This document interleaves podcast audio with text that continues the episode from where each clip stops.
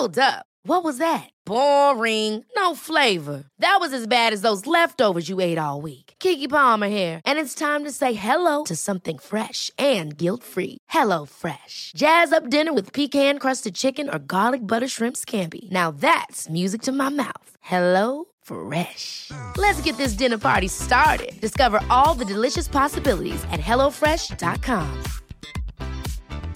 I'm Sandra, and I'm just the professional your small business was looking for. But you didn't hire me because you didn't use LinkedIn jobs. LinkedIn has professionals you can't find anywhere else, including those who aren't actively looking for a new job but might be open to the perfect role, like me. In a given month, over 70% of LinkedIn users don't visit other leading job sites. So if you're not looking on LinkedIn, you'll miss out on great candidates like Sandra. Start hiring professionals like a professional. Post your free job on linkedin.com/achieve slash achieve today.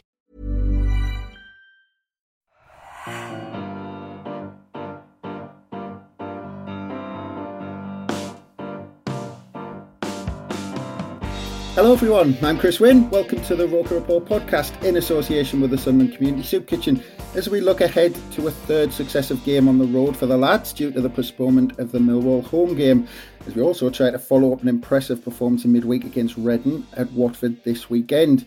And to give us all the latest on our next opponents ahead of our trip to Hertfordshire, you may recognise this person from years that he spent on our screens as part of Sky Sports or recently from his work in The Athletic. But we're very pleased to have the company of Adam Leventhal. Hello, Adam. How's it going, Chris? Good to be here. Yeah, welcome to the Roker Report podcast. How are you keeping? Yeah, all is all is well. Um, yeah, in, in life away from uh, from Watford, uh, all is well. but Watford is uh, yeah, it has been um, it's a bit of a, a labour of love at the moment because it is it is has been an up and down time, and I'm obviously you know all about that as as a Sunderland fan, and you're you're on the up at the moment. Watford are just sort of just trying to find their feet in this in this uh, in this crazy league that is the the Championship, which we're back in once again. Well, it's interesting because I mean, you, you know, that, that sort of tone's kicked in already, which I'll kind of touch on to. But there's only one point. There's only one point between the clubs, but we'll we'll come back to that because I kind of um, been looking at what you've been doing for for the Athletic recently. You know, I read a piece a few days ago about the transfer window because obviously mm. another one's just closed, and you wrote about what goes on behind the scenes. And when I read that, um, it kind of opened my eyes a bit to the sheer chaos that happens around the end, end of the window because you hear reporters talking about it, but sometimes you kind of wonder, is it all that chaotic? But I mean, reading your piece, I mean, it must be an absolute minefield for the likes of yourself on what to report and what not to report. Yeah, it, it really is. I mean, you know, once the once the season ends, you know that obviously the transfer rumours are going to start. Um, but you do have that sort of period when there is a, a little bit, a little bit where everyone in football just sort of does relax for for a little bit, and maybe that's that only goes to maybe one or two days. But then, the, yeah, the madness really does kick in, and you know the the purpose of that piece was really to highlight um, some of the the stories that go on behind the scenes and have a little bit of a peek behind the curtain. And often, some of the things that you hear um, and you talk about with contacts and the the messages that you receive and the the screenshots that are sent sometimes from from agents or football clubs or, or other contacts that sometimes we can't actually report because you know either they're sensitive because they they might compromise a source or you know you can't stand them up in the way that we like to do it, especially on the athletic, and at least, at the very least, double source a story. Um, so you've only got one side of the story, and, and maybe another side of the story is is denying the existence of this situation. But yeah, I, I've found it fascinating pulling it all together because it's not just my own stories. A lot of them, you know, I did have experience of myself, but you know, just sort of drawing it together from the athletic staff as well because there is so much that goes on and so much that people don't see or hear and it's it's very difficult to decipher it's draining to report on a lot of the time mm-hmm. but it is something that I do I do quite enjoy but I do quite enjoy it when it's finished just to have a little bit of a breather and you can actually concentrate on the football even though it is it is difficult if you're a Watford fan. yeah, I mean, I mean, just reading that piece, I mean, I couldn't get over some of the the kind of crazy information that gets sent through to, to reporters. And, yeah. you know, you, you talk, you've mentioned in the piece MRI scans and agents trying to get deals, doing, you know, getting involved in them during Zoom calls. I mean, you know, the way you you know talk about deals in that piece is that a case that it's the majority of deals have some sort of quirk, or, or do the majority of them go through smoothly and you just report, yep, that's happened? It's difficult, really. I, I think that there there is so much work that goes into so many deals, even the most straightforward ones. You know that, that there can be almost an agreement on the three key sides of the transfers. You know, between the two clubs and obviously the the player then wanted to go to that that new club. But still, there are a lot of logistical things that also have to fall into place. Be it the you know the, the travel logistics if it's going to be a last minute deal or obviously the medical examinations which need to take place the the personal terms that need to be agreed the the fee that needs to be agreed between the two clubs so there are so many different moving parts and negotiation that has to occur on on all of those points so the thing that really does sort of interest me from from both sides of it as well is that you know a lot of the time you'll hear fans say, I don't believe it. It's not true. And in my experience, as a journalist, you don't write something down unless you are confident that it is true. And when people talk about, um, oh, it's just a rumor, I, I don't like the word rumor because it's sort of the, the enemy of journalism, really. I, I find it almost insulting at times that people would just say, oh, just rumors, just rumors yes, there can just be things that people put out there as as tittle tattle, and and sometimes agents can try and sort of put little little um, stories out there to to journalists that that might want to carry those stories. But if it's a rumor, your job as a journalist is to find out whether it is true or not. And if it is not true, there's no point reporting on it. But if there is some grain of truth in it and it is worth building on, then it's almost your responsibility, if it's on your patch or if it's a big story or whatever it is, to make sure that you you explain it in in the fullest of terms. And that's why I think you know the transfer window in particular it, it appeals to journalists who have a tendency to to be a little bit like a dog with a bone and won't let things go. Um, but then for some other journalists, it's it's the worst type of journalism where you're having to chase everything and be really really persistent with it, and that's fine. You know, there's horses for courses. But I sort of do fall into the, the dog with a bone sort of sort of journalist where I really want to try and find out exactly what's going on. And some journalists will just want to only report on things when they are, you know, a done deal and that's fine but that's a bit of an open goal really. It's you know anyone can do that. I think that fans nowadays with the analysis and the scrutiny that we see are interested in in the different stages and the, the, you know the peaks and troughs that can happen in those negotiations. So yeah i find it i do find it fascinating and and the some of the weird things that do happen you know people turning up for for medicals and then being told to to go home or or social videos being done for announcements and and then the the deal falling through or whatever it is you know Cristiano Ronaldo being offered around to to various different clubs. Who would have thought that a couple of years ago that one of the greatest players in the world is almost being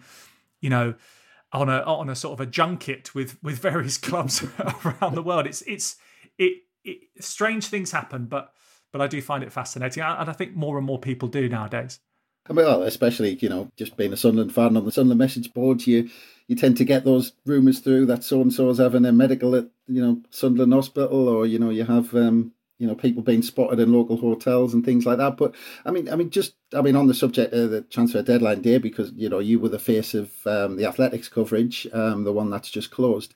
But you started working with Sky Sports all the way back in two thousand and three, which was about I think it was the year before or maybe the year after when kind of the transfer windows as we know it came into play. But I mean, how, how did you see that coverage of deadline day evolve from being on the inside of it? Because I mean, almost 20 years later, it's this huge event on the calendar now.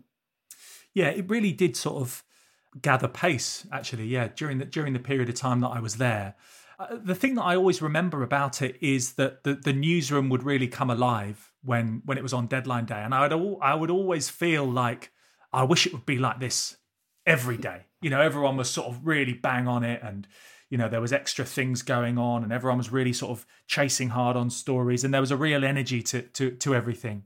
And obviously, you know, it sort of it sort of hit hit a ceiling, didn't it really? Or a little bit of a comedic perhaps you know, uh, you know, veering on the on the um, on the slightly dangerous and slightly well, I don't know, post watershed worlds of, of various things being shoved in, in various ears and things like that. And you know dolls being held up in, in the background of, of reporters. And that did really sort of change the the whole dynamic of things. And then i think it did lose a little bit in terms of a, a of being a, a tv spectacle when just purely down to the safety of reporters being outside um, training grounds or football grounds it, it just wasn't wasn't safe anymore. So so you know reporters had to be inside and in safe spaces whether that's inside a stadium or inside a training ground. And and it lost a little bit of that buzz.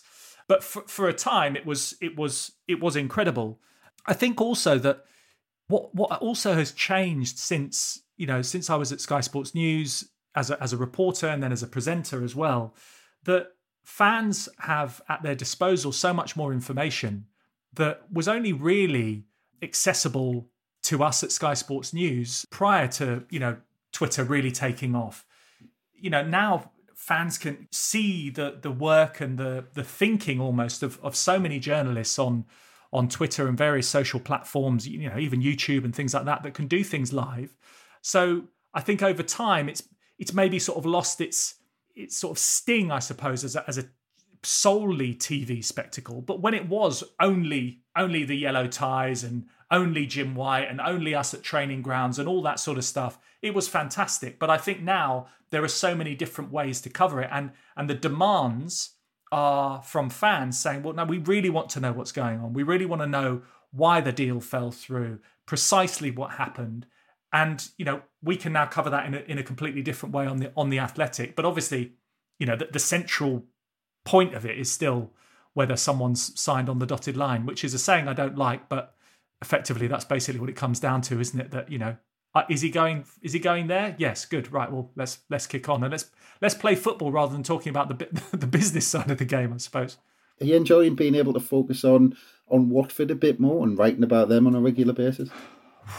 Yeah I mean, that's a tough one. I, it's it's i i am of course. It, it's it's it's been a a sort of a, a, quite a journey actually from starting in in 2019 and making the transition from myself, you know, as a, as pretty much solely a broadcaster. I'd done some writing for books and had a publishing company as well, which is which is still going as well.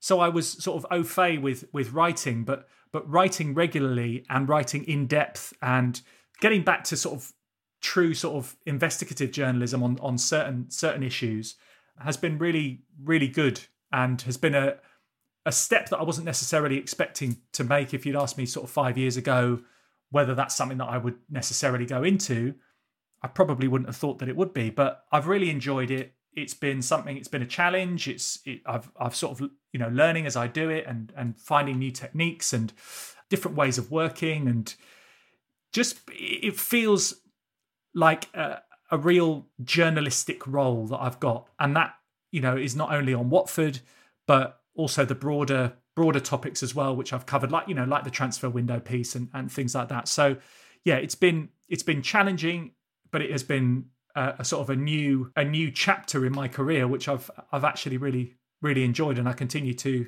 this day. Yeah, yeah. And you mentioned the the publishing actually, and I think that's um that's the the Tales series of books, isn't it? Yeah. Um, which I know you were an author on the the Watford books, and it covers a handful of clubs, including Sunderland. I've yeah. got those on the I've got those on the bookshelf, um, right oh, right behind me as we, as we speak. But so, and I think you you came up to the Stadium of Light for the launch of one of the Sunderland books. Is that right?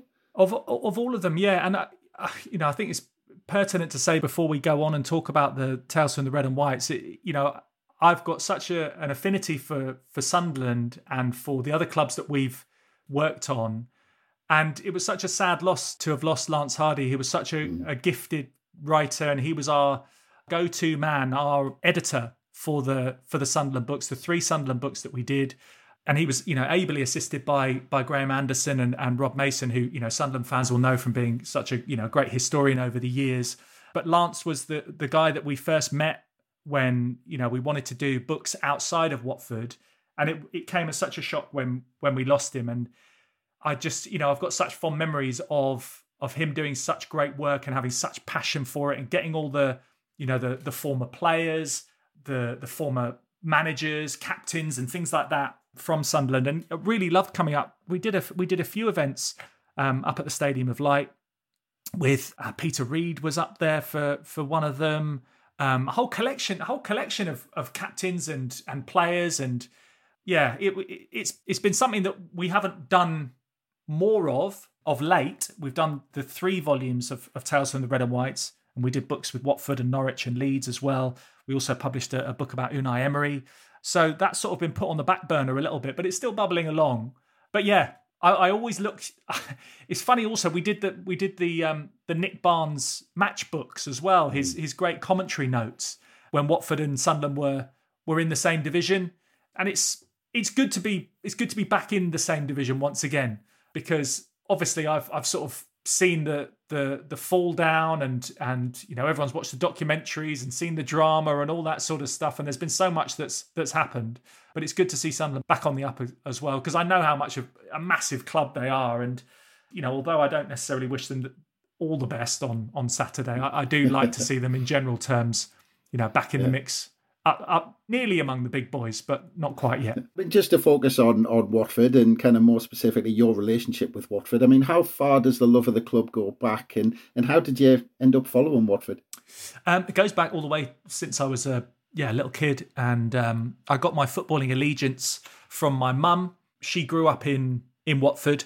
That's where my grandparents live, and I was sort of indoctrinated from a young age and you know earliest memories of you know the cup final the, the FA Cup final in 1984 and gradually started going on a on a more regular basis and having a you know having a season ticket traveling there by myself going with my you know my mum or my grandfather and, and things like that often you know going up by myself. And I, I lived in North London and then we would sort of tra- I'd travel up get the bus you know this sort of really weird route and you know spend ages going and traveling and home and away and, and things like that. And obviously, then whilst I was working initially in radio, you know, I wasn't necessarily able to go as much as I would have liked. But yeah, once you're in, you're in. You you you follow them all the way. So yes, ever since I was a I was a kid, and now I'm yeah writing about them as well. What an amazing time to start off being a Watford fan. Cup finals, UEFA Cup football. You know, top well, yeah, football. That, it, that's the thing. It, it, it was an incredible time, but I was too young to to really experience it. Um, I was born in '79, and that was when they were, you know, they were really they kicked kicked on with the rise uh, under Graham Taylor, and you know, I wasn't I wasn't old enough to to really know what was going on in terms of yeah finishing second and and getting into the UEFA Cup and being a an established first division side that that clubs in the division actually feared. Not necessarily simply just down to the the, the, the football that we were playing, because we did also have some some amazingly gifted players like John Barnes and you know Luther Blissett and mm. well so, so many others in in different ways. But yeah, I I really started going when they when they were on the sort of in the sort of the, the doldrum years in, in the first division and and maybe drifting down to the third tier as you know as, as your boys have been recently. Mm. Um, so yeah, it's it's it's funny now because obviously Watford have been in the Premier League for five seasons and then been up and down. But I always think of Watford as a as a side that's that's yeah second or or third division. So I always still feel like we we're you know living la vida loca when we're in the in the Premier League. It doesn't feel like we should really belong there. And then some fans who are much younger have only really known, you know, under the under the Pozzo regime since since 2012 being real challengers and and being in the top division. And I'm like yeah just you got to be careful because it's not it's not always going to be like this and it's not always been like this. So yeah it's I've got a different perspective on things than than some other fans. Yeah, I was going to say because I mean, you know, you had that gap between those Graham Taylor days, and then you know you had a five-year period between 2015 2020 where Watford had five successive seasons in the Premier League, which was the most successful period since those Graham Taylor days in the 1980s. I mean, there's been a promotion and relegation since, but I mean, surely, I mean, it's been a good time to be a Watford fan over the last five, ten years. Absolutely, yeah. No, it has, and I think you know since 2012, since since the um, the Pozzo takeover, it's it's transformed the club from being one like many others to something that that did have a, a USP and did have a competitive advantage due to being able to obviously you know, farm in players from a sister club like Udinese, which I know rubbed people up the, the wrong way a little bit initially, but I think, you know, they were trailblazers almost in a way and followed by, you know, not only some some smaller clubs that now have sister clubs, but some of the big guns as well, even like Manchester City. You think of the, you know, the the football ownership group like the City Football Group and things like that. You know, the Pozzos were doing this since since the mid 90s when they had Udinese initially, then they branched out to Granada, and then obviously they went on to Watford, and then they, you know, they got rid of Granada. But they have obviously had a, an amazing scouting network, and I think maybe you know when people are successful and they have something a little bit different, other clubs try and um, mimic that and and um, match that, and then maybe sometimes exceed that. And I think Watford initially they were completely different. And maybe now it's it's sort of caught up with them a little bit and they need to try and evolve and they need to try and reinvent themselves a little bit. But you know going back to the point that you made it, it has been a journey that has had great success in terms of staying in the Premier League which is which is a success in, on its own. It's had some amazing moments even outside the Premier League with that the Deeney goal that was scored against Leicester is just incredible it's something that every every May I can't remember it May May the 12th or whatever it is is Deeney Day. I can't remember exactly what the date is, but it always pops up every year. And you always watch it and you always get goosebumps. And I was behind the goal that he scored that that goal in. Brilliant. So I was there, I saw it, I felt it. It was most the most incredible moment I've ever had watching football. And it's it's sometimes it doesn't need to be the the the lifting of the cup or the winning of the league or or whatever. It can be a goal that saves you from relegation or or a goal that takes you into a final like that. That are the ones that you remember the most. And um, there's been plenty of those under the Pozzos, aside from staying in the Premier League or getting to a cup final or, or things like that. So yeah, it has been it's been a an incredible journey. It's just it's a little bit little bit more turbulent at the moment than than fans would like because you've you've just been touching on it there. Because I mean, there's been a lot of talk at Sunderland recently about philosophy and having a plan to keep the club moving in a certain direction, regardless of you know the man in charge. Um, because I was having a look at the number of times Watford have changed manager, and in the ten years since the summer of 2012, since the takeover, Watford have had 16 managers, and in the 10 years before that, they had six. Mm. So, I mean, you were talking about Watford kind of creating their own kind of USP, but I mean, do you think they've kind of changed football a little bit? Do you think they've exposed maybe a myth that things, you know, need to be long term and stable? Because they've been pretty successful while they've been doing all that chopping and changing. They they were to a point. I think what, and this isn't this isn't a criticism of of of being outside the Watford bubble because I would have thought being outside the Watford bubble is is bliss at times because it's not quite as complicated. Um, but what actually sort of changed it a little bit too much and almost set the tone was very very early on because they had Gianfranco Zola um, initially, and you know he was he was great. I think he was there for about eighteen months or so, which is which is quite long just in general terms in football because usually you only get a, a season nowadays. But then there was a flurry of managers which changed it and, and turned it from one in the course of 18 months to five in the course of 18 months almost. So they had Beppe Sannino, then they had uh, Billy McKinlay, they had Oscar Garcia, and they had Slavisa Jokanovic, all within the all within the space of a month. So then people were going, well, well, hang on a minute, what's going on here? But then they did get up into the Premier League with Slavisa Jokanovic, and then they changed it again with Quique Sanchez Flores coming in. And, you know, that really did change the dynamic and the numbers. And that really did sort of make it quite something to scrutinize from, you know, other fans' point of view and, and journalistically as well. But then after that, they did sort of have have it licked, I thought. I thought they did really well. Quique Sanchez Flores did well in that first season, kept them up. Then they thought, right, it's not quite working out with him, but we go all the way to the end of the season. They then brought in um, Walter Mazzarri, who was a different kettle of fish, smoked too many fags, didn't speak the language, was a bit of a miserable git, but eccentric, and he kept Watford in the Premier League. Good, well done. Which is it's not it's not the easiest thing to do. And then they changed again and they brought in Marco Silva, which again, you've you know they've seen him have difficult times of late with Everton in particular in, in the Premier League. But since he's been at Fulham, it's reminded me of what he was like at Watford. You know, he's he's got them playing good football. He feels confident. He's got that buzz back again, and he was great to start off with. But then he got his head turned, and ever since then, it's been a little bit. It's been a it's been a little bit like they were on the right path. Then they brought in Javi Gracia, and he was he was great. He did well. And then they got to the cup final, and what they should have done is try and rebuild at that point and try and reinvest when some players might have been at the top of top whack in terms of resale value. But they they just got it wrong, and then they sacked him, and then they brought Quique back, and then they brought in Nigel Pearson, and then they went down, and then you know ever since it's just been just a, a, literally a revolving door, and I think they lost their way. They basically lost their way after maybe Marco Silva, but probably after Javi Gracia because he was he was a good guy, and they they probably should have just held their nerve, stuck with him in that 2019-20 season, but they got rid of him after you know just a handful of games. And ever since then, they've just been chasing their tail, really, and it's been a just a bit of a mess, to be brutally honest. Yeah, yeah.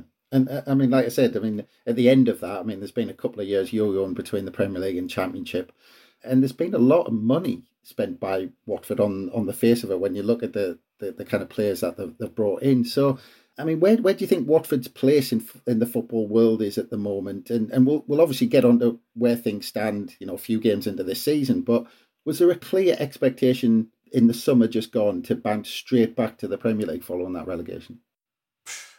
I don't think so. Well, well, I, I say that from my point of view, I don't think it was. I I've never thought it was going to be easy getting back up this season because it has been a mess for for probably three seasons. So ever since the cup final, 2018-19 was was a great year. They did really well. 1920 was a mess. There was stuff going on in the background. They they sort of they rallied under Nigel Pearson, but then that also went sour. Then, obviously, you had the COVID season behind closed doors, which I think they profited from basically just playing training games against opposition that were of a lesser standard just simply because of you know being a Premier League team and coming down. They were able to retain a lot of the quality that they had, but it wasn't a particularly happy place. You know, obviously in the broader broader world, it wasn't a happy place, but but at the club as well, it wasn't wasn't hugely vibrant. It was almost it was sort of a bit soulless the whole the whole thing, and they obviously made a, another as they as is their way. They made a, a managerial change with Vladimir Ivic, who came. He wasn't really sort of bringing much happiness and joy, but he did a decent job. And then Xisco Munoz came in, who was a bundle of of fun and love and happiness, and and that was what was needed at the time. And then the next season, which was last season, you know, you get up into the Premier League again you have that short term approach of right let's just bring in a whole new load of, of players. But it, it wasn't what was needed and they've needed a better strategy over the last three years and it's all been too short term and that's why you know when you look at those seasons 1920 2021 21 22 it's been building up to a point where you need a rebuild you need to stop take stock make changes structurally, approach, culture, all that sort of stuff. And if you don't get back up straight away, that's all right. But football doesn't work like that, especially when you're an owner. And if you're, you know, you're an owner like Gino Pozzo who wants things his own way and isn't, you know, averse to having a knee jerk reaction to things at times, as we well know, it doesn't quite fit. Rebuilds and, you know, taking your time, it doesn't work especially when you've also got the financial pressure of of now only having two seasons of, of parachute payments. And once you get out of the parachute payment zone, we all know you can go south very quickly. You get chewed up by the championship and, and spat out, and you can end up in League One. So it's it's been coming this time, and, and they haven't quite got a grip of it. They've brought in Rob Rob Edwards, and it's a it's a different approach. Young manager, young British manager, but everything needs to just tally up with the situation that they were in when they came down from the Premier League because last season was absolutely atrocious. They were never at the races. They had obviously Xisco Munoz, nice guy, but maybe not quite at the level that he needed to be. But then you bring in Claudio Ranieri, then you bring in Roy Hodgson, who looked like he just couldn't, didn't want to be mm. there, and the culture at the club just needed needed a proper twist and and change, and that's going to take time. And fans need to realise that you you just you can't have everything your own way all of the time, and there might need to be a few bumps in the road, and it might be a bit grim. But people that want to come in and change something need to be given time to change it. you know, need to need to be given an opportunity to make suggestions and see see things from coming from the outside in and go, can I do this slightly different? Yeah, okay, fair enough. Yeah, that's fine because it hasn't been working for the last few years. So yeah. we, we, will see. Well, we can tell you all about those risks of spiraling down the league. Yeah, well, exactly. We, we, yeah. we know all about it. But, yeah. Uh, well, no. Also, like for example, I, you know, the last game I saw was at was at Blackburn, and the, the most shocking thing that I saw and I, you know, I've known I've known people that have played up there and all and all that stuff, and they've had a lovely time and good good good fans, good area, good stadium, da da da da da. The the most shocking thing in in you know in footballing terms was when the attendance came out. It was eleven thousand, and I thought, wow, eleven thousand. The ground was pr- pretty much a third full. You know, a section of the of one one end completely empty. It felt like Watford in the olden days Mm. When when you if you had a, a league game, it would be a decent one. It would be eleven thousand. If there was a big club coming to town, you might get thirteen. But in the in the cups, you know, in the early rounds of the you know, you be in the LDV vans or whatever the whatever the trophy was back then, you know you get four or five or six thousand against Southend and things like that. It felt old school and it was a warning of just be careful because you can be a big club, you can win the you can win the bloody thing, you can win the Premier League, but you can still end up down in the doldrums. And it was a huge sort of reality check for for any Watford hierarchical member that actually bothered to turn up to the game to to just be careful what you wish for and make sure you have a plan and be careful because it can go to pot. And that's I know obviously we've got the example of Sunderland as well, which we can talk about, but it, we they had a recent example of, of Blackburn as well, and it should be fresh in their mind. So, yeah, I, I hope they I hope they paid attention. Yeah, apologies, Adam. You, you had my mind wandering to, to former names of, uh, the trophy, like the Sherpa Vans and the Freight Rover and all that sort yeah. of stuff. But, yeah, but anyway, yeah. Uh, I, I, could go on all day about that. But um, but just to go back to your point about it taking time, because you know, obviously looking at the story of the season so far, I mean, from the outside, it looks like a bit of a mixed bag. You know, drawn four out the first nine, midweek going down two 0 at Blackburn, but I watched Rob Edwards make his post match comments after the midweek game at Blackburn, and he was talking about fans getting angry. He was already talking about turning things around. You know, looking at his tone and his body language, mm. it didn't look great. I also read your piece in The Athletic, and that, that to me, just from the outside, read is almost a plea to Watford fans to say, you know, give the guy time. It's a big job. But it's clear, you know, from all of those signs that the fans are unhappy at the start that they've made this season. Yeah, they are. But as I said before, it's been building, so they've not got much credit in the bank, just in terms of their own enjoyment in in things. You know, the the the, the confidence levels are are low. They've been worn down by the last two Premier League seasons. They didn't get to see the last Championship season, so they want to feel a bit of joy. They've had to go through another transfer window of of potentially big players leaving. They're not necessarily happy with how the club has recruited, um, whether they've reinvested in the right areas, whether they've invested in young players that other clubs have snapped up and brought into their own sides. And you just think, well, why didn't why didn't Watford go and sign him? He's brilliant. You know, like why not? Because they've got a different approach, and that's why the frustration is there but there is a frustration not only in the I think there's a sympathy for Rob Edwards, definitely, because he's he's being the sort of manager that Watford have wanted and needed for quite some time. Someone can, that can articulate themselves, someone that's familiar with the the English game from having played it. That, that's not a xenophobic criticism of foreign coaches because they can do just as well. However, you know, it's that's what Watford have wanted just a little bit more.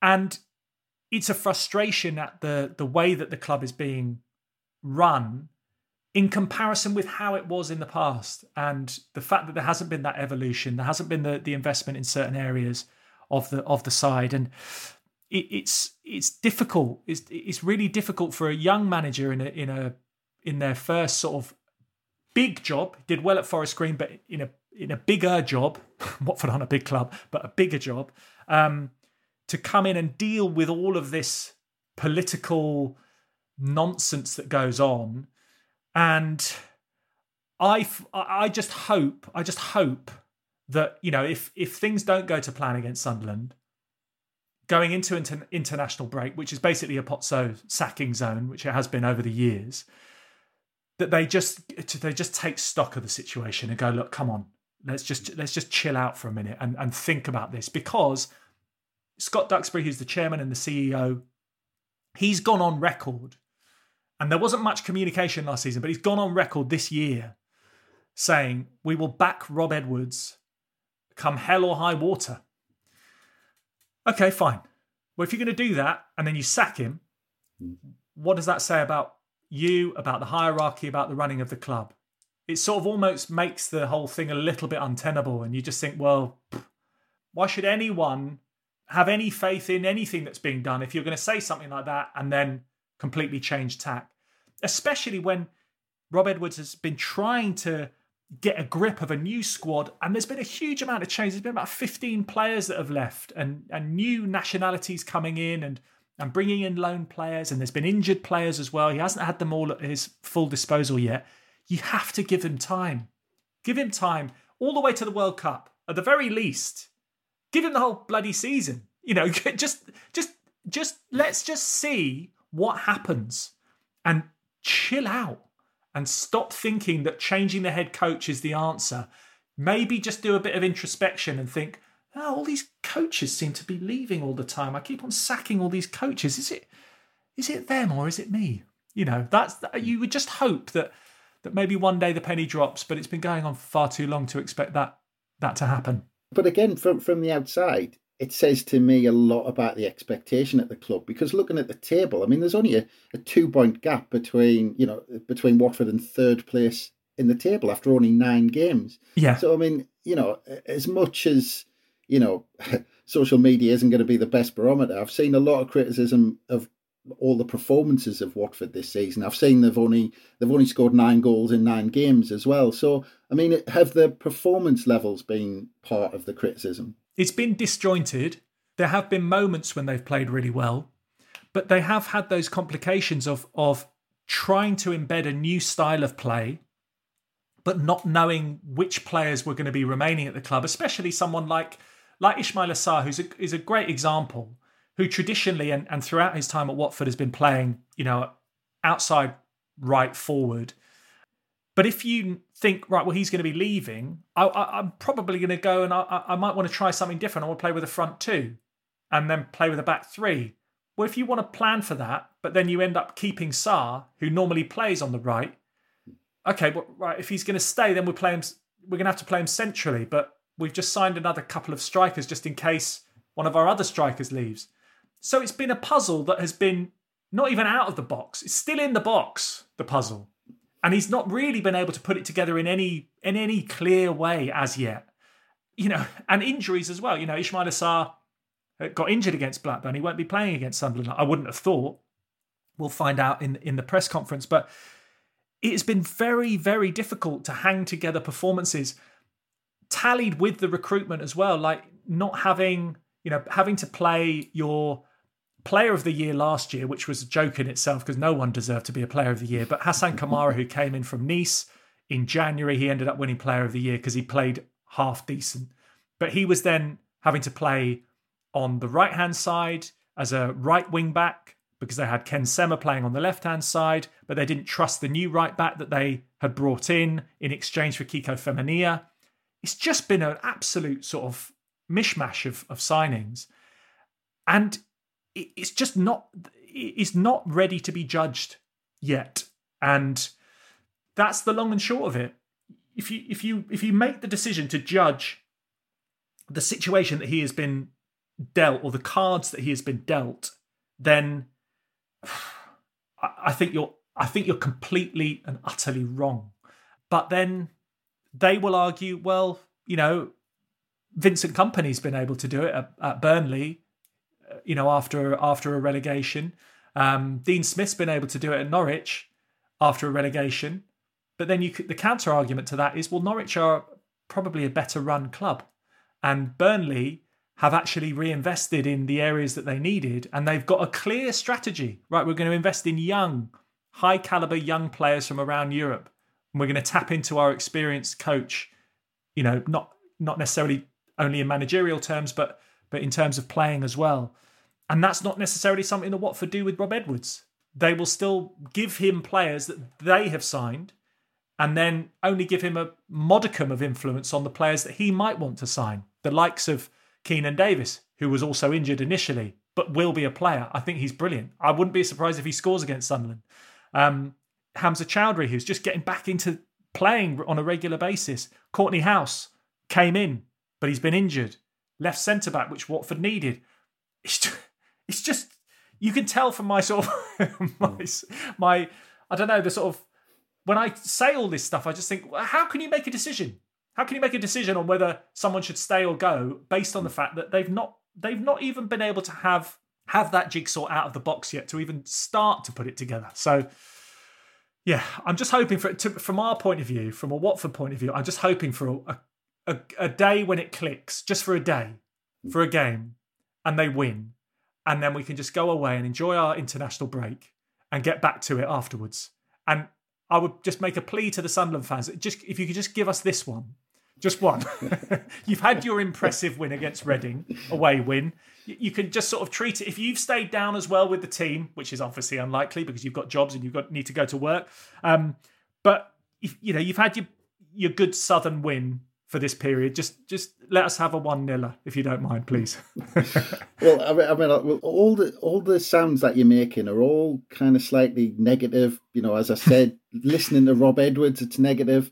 But I mean, I, I, was taking a look earlier, and I mean, the home form, you know, three wins from four. I mean, that suggests they've got a kind of a good home form, and you've you've been doing well in Vicarage Road. But, but I mean, all these kind of negative thoughts that are coming in. I mean, it, there's maybe potential for the fans to get on their back if Sunderland start keeping the ball and frustrating frustrating the home fans. I mean, how do you see the game going on Saturday?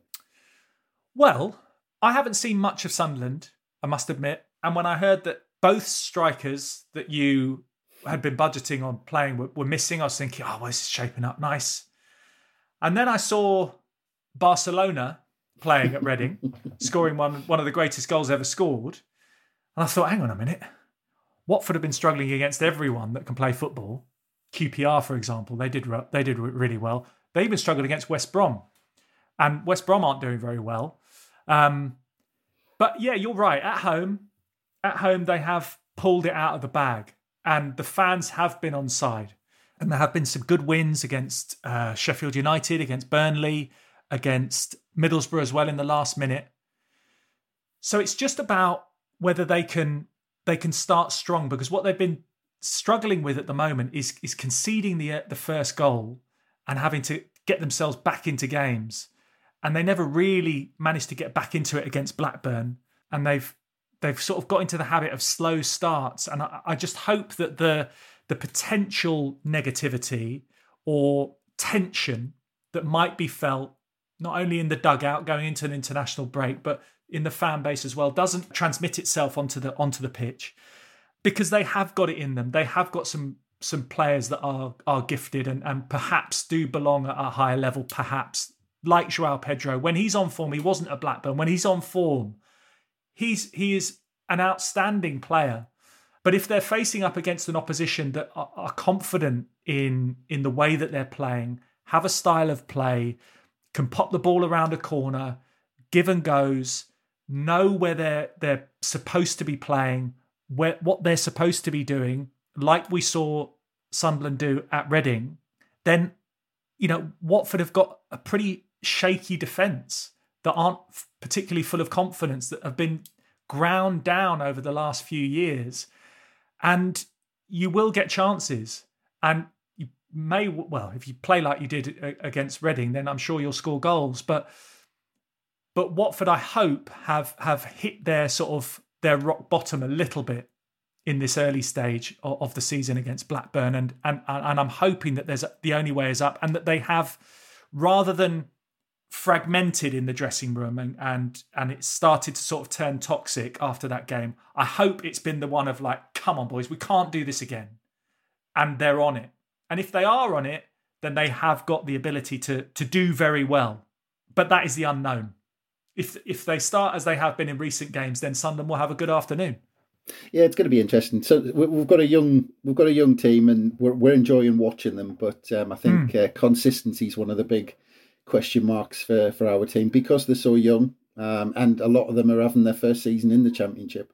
So it'll be interesting to see how we get on against um, a bunch of players who've just come down.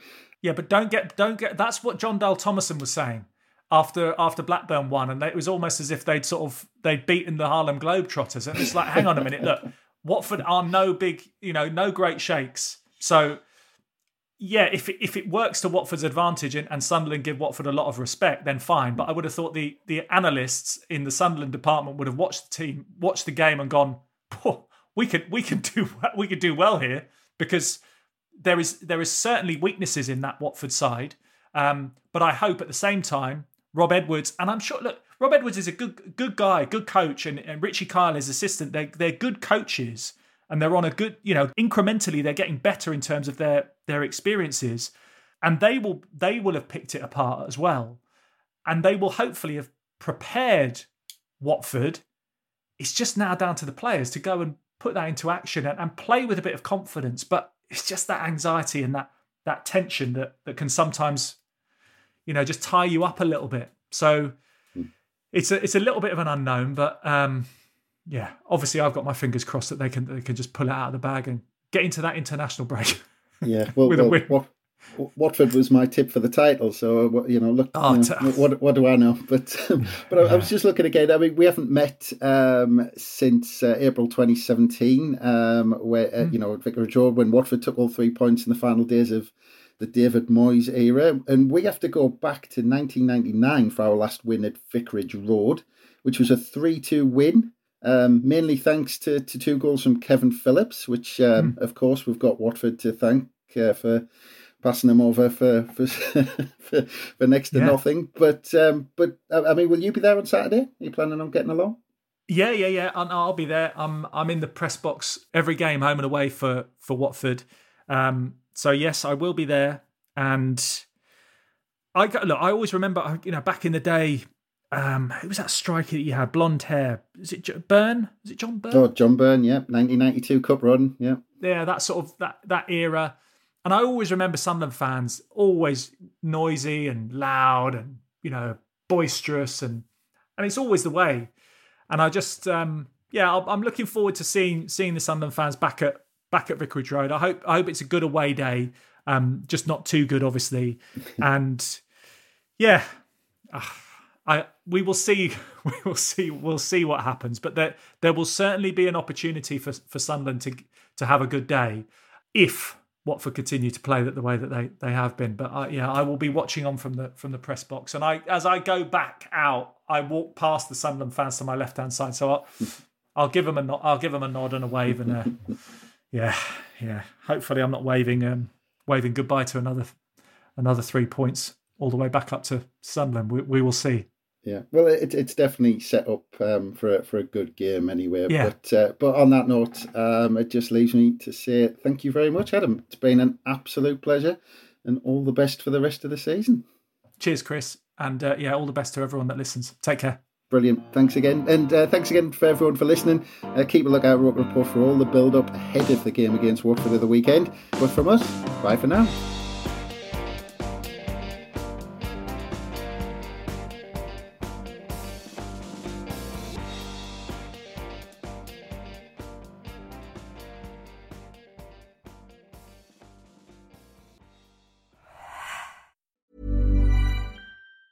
Even on a budget, quality is non-negotiable. That's why Quince is the place to score high-end essentials at 50 to 80% less than similar brands. Get your hands on buttery soft cashmere sweaters from just 60 bucks, Italian leather jackets, and so much more. And the best part about Quince, they exclusively partner with factories committed to safe, ethical, and responsible manufacturing. Elevate your style without the elevated price tag with Quince. Go to quince.com slash upgrade for free shipping and 365-day returns.